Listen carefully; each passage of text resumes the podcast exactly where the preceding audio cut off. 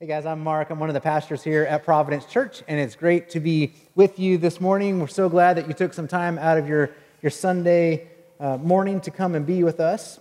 This summer here at Providence Church, we've been in the 23rd Psalm um, the, the whole time. And so uh, this week, we are on this verse. You just heard it, but I want to lift it up in particular, um, and just kind of kind of settle, settle with us over the next few moments.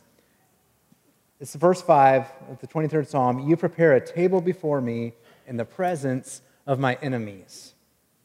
I, I recently was able to visit uh, the home of a new friend named Kennedy. He was showing me around his town, driving me all over his town, and uh, spent the day together seeing all the sights of his home, hometown. And it was about 3 o'clock in the afternoon, and he said, I want to show you my home. And I said, I would like to see your home. And so I was a little bit tired because of the time, but I thought it won't take that long, you know, to see my friend's home, and so it'll be, it'll be quick. We'll, we'll do this. He drove across town, pulled into the driveway to his house, and we looked around, and I was like, this is a great house. I'm so happy for you and your wife and your two daughters who live in this home, that this is where you get to live and do life. And then he uh, turned the car off, and I was like, oh, oh I, I guess we're getting out of the car. And so we got out of the car and we uh, walked around the yard a little bit, looked at the kind of garden, beautiful setting. I was telling him how great it was.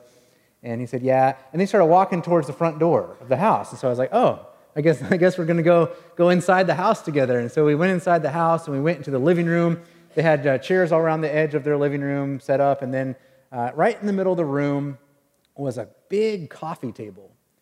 So we sat around in these seats and we talked a little bit, and I got to know his family. It's my first time, you know, there, and uh, got to meet them. They were pointing out all the pictures on the wall, telling me the stories behind them all, like you do when you're in somebody's house for the first time. And then, you know, it was going on. I was comfortable, but I was also still a little bit sleepy. And so I was about to say, I think it's probably time for me to, to head home.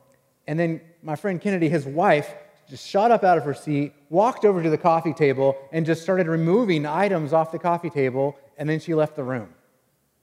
A few moments, she came back later with a cloth and she spread it out over the coffee table, and I was like, this is really odd. You know, you have guests and you're redecorating your living room while we're in the middle of a conversation. It's, I mean, kind of rude. I didn't want to say it, you know, but it was kind of, it was kind of odd, you know.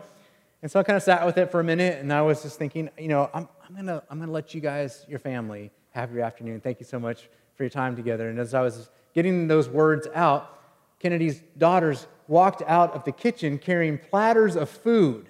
And this isn't like, I mean, this wasn't like nuts and, and, fruit and beef jerky that they, you know, pulled out of the pantry. Like they, this was like prepared food, three different kinds of meat and, and potatoes and roasted vegetables. They set them on the coffee table. It was amazing, an amazing spread of food at three o'clock in the afternoon. um, Kennedy's wife brought over a, a, bowl, a big bowl, and she held it in front of me, and she had a pitcher in her other hand. It was uh, kind of soapy water, and she began to tip it over. She wanted me to wash my hands. And I was like, what kind of a house is this? it's like washing my hands, thinking to myself, if somebody came to our house, um, we, we would offer something to drink for sure. We would definitely do that. And um, if we had some scraps of food laying around, you know, they're yours. We'd love to, to feed you. We don't have a feast on hand all the time, is what I'm saying. And I know for sure I've never offered to personally wash the hands of a guest who's come into our house. So I was there washing my hands and I, and I ate the food and I was grateful, even though, you know, it was 3 o'clock in the afternoon. Kennedy and his family had clearly thought this through. Like, my visit was not a surprise to them. It was a surprise to me, it was not a surprise to them, right? what, I, what I heard in all of that is Kennedy's wife saying to me, if you have a guest, you have to feed them. And as she said that, I was kind of just looking at her and she was like, That's the end of it. I have spoken. If you have a guest, you have to feed them. And so it was like, I'm going to eat this food, right? And if it, it felt like, you know, maybe behind it was, you could interpret it as an obligation. They were serving us food out of obligation. But if it was obligation, it was a good obligation. like they would have felt wrong if they didn't offer me hospitality. And I would have felt wrong if I didn't receive their hospitality, right? This, this summer here at Providence Church, as I said, it's been, it's been the summer with the shepherd, reading the 23rd Psalm together. And King David in the 23rd Psalm has been using this imagery of God like a, a good shepherd. And here in this verse, you might have noticed it, he kind of shifts to talk about God as a good host. So the shepherd who guides you and leads you and makes you rest and is with you in the valleys of life, it also prepares a table for you. What does that mean? I think a few things that we can learn from this image of the table. First is that the table is meant for lingering, which is something that not all of us do all that well. Sometimes I'm really guilty of not being able to linger. You know, you don't need a table when you're on the run, right? I've really loved the development of the fact that they can put meals in cups now. So you can like grab a cup and you can just go like wherever you want to. I'm eating, no, I'm eating dinner, you know, but you're, you're, you're running around town. Some restaurants I've noticed have gotten rid of their tables or they've shrunk them. I was in a, in a Starbucks yesterday that, that used to have four tops. Now they're two tops. Like they actually literally shrunk, shrunk their, their tables down. And I'm not sure all the reasoning of that, um, but some of it I think is that they've done some, some work on the statistics and you can get more people through and make more money by having less lingering going on. But when God prepares a table for you, He does it so that you can stick around for a while, so that you can linger in His presence. And this is really consistent with the role of the shepherd that we've already heard about, who guides us beside quiet streams and makes us lie down in green pastures. The table is another place to experience God and to linger in his presence. The, the table, then, is not just about food, right? The table is about blessing and provision from God. Like if you're imagining a table set before you, set before you is everything that is truly good and everything that you truly need. That's what God does for us. So if you're asking yourself, what do I need today? Well, look at what's in front of you. What has been prepared for you. Among those things are the things that you need for today, as God has prepared a table before you. There's blessing in being able to trust in the provision of God. When God prepares a table before you, it is prepared out of kindness, not obligation, not anything else, just out of kindness. The table is prepared out of kindness. And there are several places in the Bible where we have this image of a table that's been prepared out of kindness. And I think probably the most well known is the, the parable of the prodigal son that Jesus uh, taught in Luke chapter 15. It's this parable, many of you would know it. It's um, of two sons, the younger of which goes to his father and says, Dad, I want my inheritance today. And the inheritance is the thing that you might, might get, children, um, when your parents die. right? Like there's this expectation, but he's asking his father who's alive for his inheritance that he's supposed to get when, when he dies. Now, I don't know about you, but if your kid comes up to you and asks you for, for something that essentially is him saying, I care about your stuff, I want your stuff, but I don't care about you, and I don't want you. I want your stuff. I'm going to not react to that very well as a parent if that were to happen. But this father, in the story that Jesus tells, is prepared to give. It's like, all right, it's yours. It's your inheritance.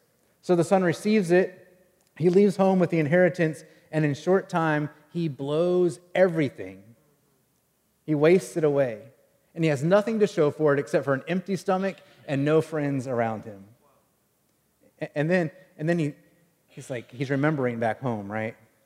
He's remembering what he had, with the life that he had there, and so he sucks it up he begins his journey home, and he imagines that he's going to then work as a servant now in his father's house, where he used to have stuff. It used to belong to him, right? But he wasted it all, so he's going to go back and he's just going to, at least I can have a roof and food to eat. I will serve in my father's household.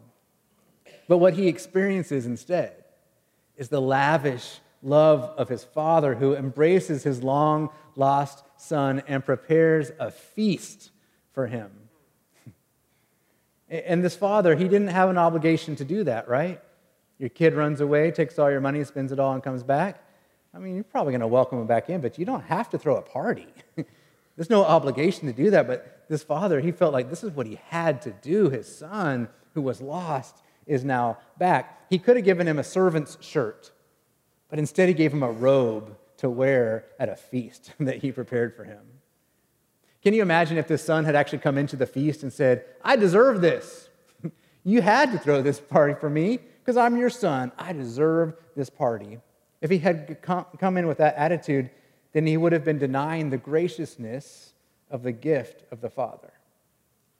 It's interesting if you look up the word prodigal, the definition of this word means to spend money or resources freely and recklessly, wastefully extravagant, which defines who? The son, right? He, he took it and he threw it all away. He was wastefully extravagant. It also, though, I think, describes the father, right?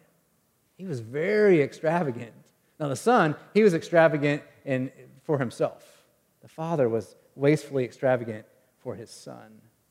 It was unreasonable, right? Throwing a party in this situation. It was very extravagant of the father to be giving this gift of a feast. This is a table of kindness and blessing and provision for his son who didn't even deserve it. Can you imagine what it would feel like to be the son who didn't even deserve it? But David says that this feast happens, and this sounds kind of peculiar. This feast takes place in the presence of my enemies. What does that even mean? At first listen, it sounds kind of odd, right? Picture yourself sitting in, down to a meal in front of your enemies. What's that meal going to be like?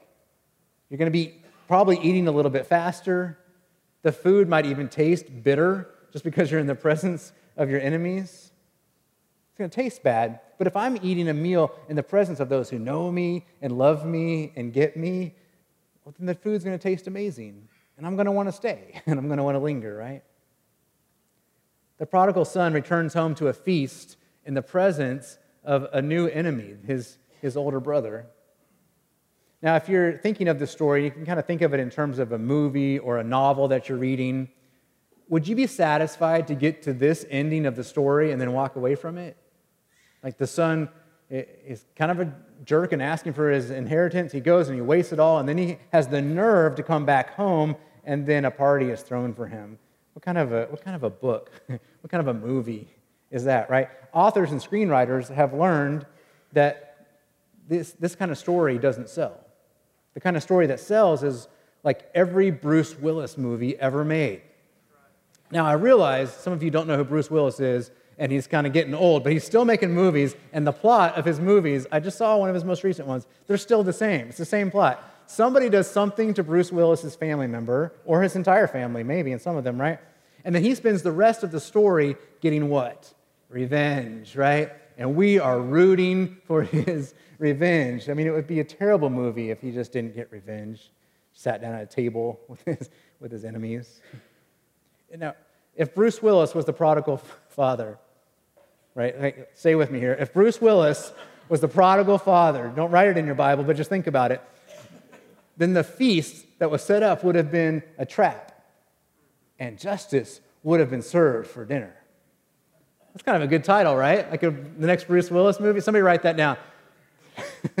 justice has been served, dot, dot, dot, for dinner.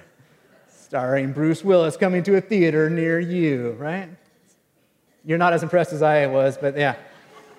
Just wait and see. It's a blockbuster. but the, the prodigal father plot, the prodigal son plot, is not a 21st century screenplay. It comes from the mouth of Jesus. And it's meant to live in our hearts. Because instead of enemies lying dead in the streets, the enemies have to watch an extravagant God pour unconditional love into somebody. And when your enemies see that, then they'll have their whole idea of justice challenged. And maybe that's their punishment, is seeing that and not understanding that. The prodigal's older brother was playing the role of the enemy by this point in the story. The father didn't see him as an enemy, but the, but the older son, he felt at odds with what was happening in his own dining room. A table was prepared in front of his brother who had been down in the valley wasting his inheritance. And I picture David as he's writing the 23rd Psalm being able to identify with the prodigal, right? He had, received, he had received so much from God. And he knows what it's like to have wasted it in the valley of life. He had, he had wasted what God had given him. Even in his anointing and in his calling, he kind of pushed those things aside to pursue his own thing. And he was living life in the valley, yet God prepared a table before him, which kept him alive. If looking upon the generosity of God towards other people feels like punishment to you, then I just want to like take a pause moment here and ask you to consider that the table is actually set for you too. Why does David say, You set up a table before me in the presence of my enemies? Why in the presence of my enemies? Because enemies need to see what a no strings attached feast looks like. And when enemies see what a no strings attached feast looks like, it might just make them hungry. it might appeal to the hunger that is actually already within them. Have you ever entered into a meal that you just actually weren't hungry for? My, my family, we uh, vacationed in Pigeon Forge one time, and for some reason we got there really late at night. I'm not sure what, what happened in our schedule, but we arrived kind of late in the evening. We hadn't eaten well, we had eaten. We'd eaten like popcorn and gas station coffee and all the stuff you eat on road trips, right? But we hadn't eaten a meal yet. And so uh, we got to Pigeon Forge. Everything was closed, but this one restaurant, Paula Deen's Restaurant. Anybody been to Paula Deen's Restaurant? Yeah, it's very, very popular right here. At the time we went, it was about closing time, so we were like the only folks in the place. But we sat down. The menu looked great we, we ordered our food. One thing we didn't realize is that Paula Deen's serves their food family style, which means they bring out like a huge plate of pork chops and a huge vat of, of mashed potatoes, and they put all this stuff in front of you. And before we knew it, we were sitting there looking at all this food on the table that we weren't even actually all that, that hungry for. And Jenny and I, um, because we're smart, we thought this through. We were like, hey, the place we're staying has a refrigerator. We could like, we could box this up this is three days worth of food. We're staying for three days. We're done. Like, this is it. We've got it in front of us. And so we had the waitress come over, and I was like, We would like some to go boxes, please. And she said, Honey, we don't do to go boxes. And I was like, What do you mean you don't do to go boxes? There's a, a table full of food that I'm paying for on the table in front of us. Apparently, and this is what we learned, Paula Deen prefers to take the food that is sitting before you and feed it to her pigs, which are going to become the meal for next month's customers. Like, that's her plan. She's smart. I'll give her that. it's better than throwing it all away. So we were like sitting here with this conundrum, all this food, and I'm not going to argue with Paula Deen. I, I, mean, I'm, I'm bold in some places in my life, but you might be, you might think you're tough, but are you going to argue with Paula Deen? You're not. You're not going to do it. You say you are, but you're not going to. So suddenly, I had to muster up this hunger within me, right? And I was like, kids, we're to eat some food, right? And so we're like, how much, how much of this food can we get in? Because this is it. We're not buying any more food. It's all on the table. The next three days is, is in front of us. We got to eat it and store it. Paula Deen made us hungry. she found a way to make us hungry when we weren't hungry. Maybe, maybe the table isn't just about a meal. I told you there are several places in the scripture where this image comes up. Here's one from the prophet Isaiah, chapter 25. He wrote this On this mountain, the Lord Almighty will prepare a feast of rich food for all peoples, a banquet of aged wine, the best of meats and the finest of wines. On this mountain, he will destroy the shroud that enfolds all people, the sheet that covers all nations he will swallow up death forever. The sovereign Lord will wipe away the tears from all faces. He will remove the people's disgrace from all the earth. The Lord has spoken. Like Kennedy's wife spoke. If you have guests, you got to feed them. I've spoken. The Lord has spoken. I will prepare for you a great feast. There's something to look forward to. It's going to be the best of the best. The table is all about living with God. I think God is setting a table before you. I think God is setting you up for the life that He has for you. When I was writing this message this last week, I was sitting in a, in a coffee shop, and, and uh, right next to me were a couple of Nashville musicians, like surprise, right? And, uh, and they were having a conversation. I, I could hear it. Um, and, and, one guy was saying to the other guy, uh, Oh, you want to meet so and so? Well, I can totally hook you up. I can make that happen. I can set you up. If you want to, if you want to have like a, a special pass, you want some special information, I can set you up. And what he was saying was all about like, I can change the environment around you to match the desires of your heart. But what God is doing when he prepares a table before us is changing our hearts to match the environment that he needs us to be in to fully embrace what it means to be a follower of Jesus Christ. So if you're praying for God to change the environment around you, that might be a really good prayer, and He might, he might do it. But if you're praying for God to change your heart, watch out. he will do it, and it will change everything.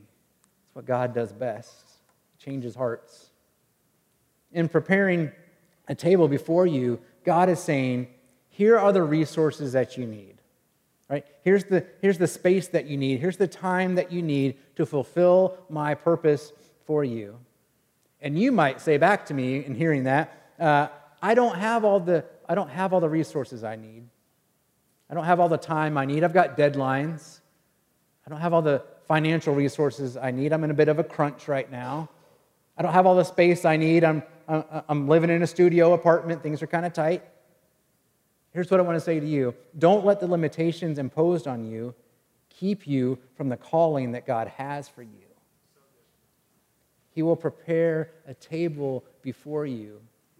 Even in the presence of your enemies, He will prepare a table before you.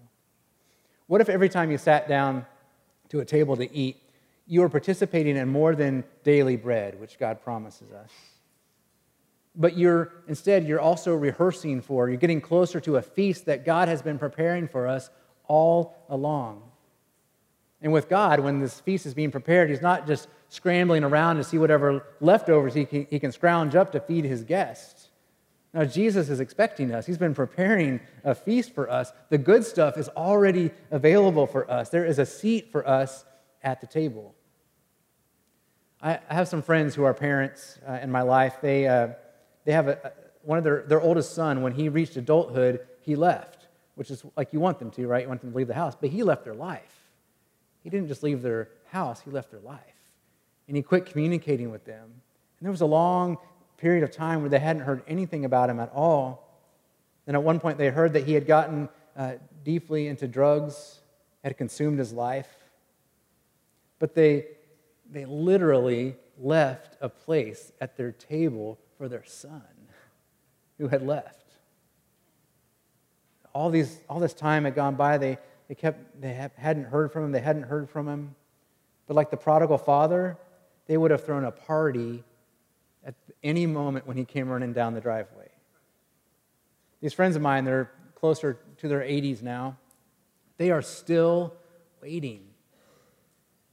Can you imagine what God's heart feels like when he's still waiting for his people to come back to him. And in the midst of that, God prepares a table for us, a feast that goes on and on and on, and you don't need any to go containers for this. It just keeps coming, and, the, and it's the best of the best. And there's a, a chance that you won't be seated where you thought you would be seated at the table. It might look a little bit different. A chance that the menu being served isn't exactly what you thought you had ordered. Eh, eh, there's a chance that the person passing you the green bean casserole is someone that you strongly disagree with. That your former enemy might actually end up sitting right next to you at the table, and that might be exactly what you need, exactly where God needs you to be. Now, in all these images that David gives us in the 23rd Psalm and in other places uh, throughout Scripture, I think they all point us to Jesus. They all whisper the name of Jesus. And so, on Jesus' last night before he was, he was crucified, what did he do? He prepared a table. He prepared a table in the presence of his friends and his followers. He even prepared a table in the presence of, of his newest enemy who had betrayed him. One of his own had betrayed him, and yet he prepared a table, and for a time they sat together. For Jesus and his disciples, this particular meal was, was a, a meal they did on a regular basis. It was ritual, and it reminded them of God's faithfulness, of God's provision throughout the centuries.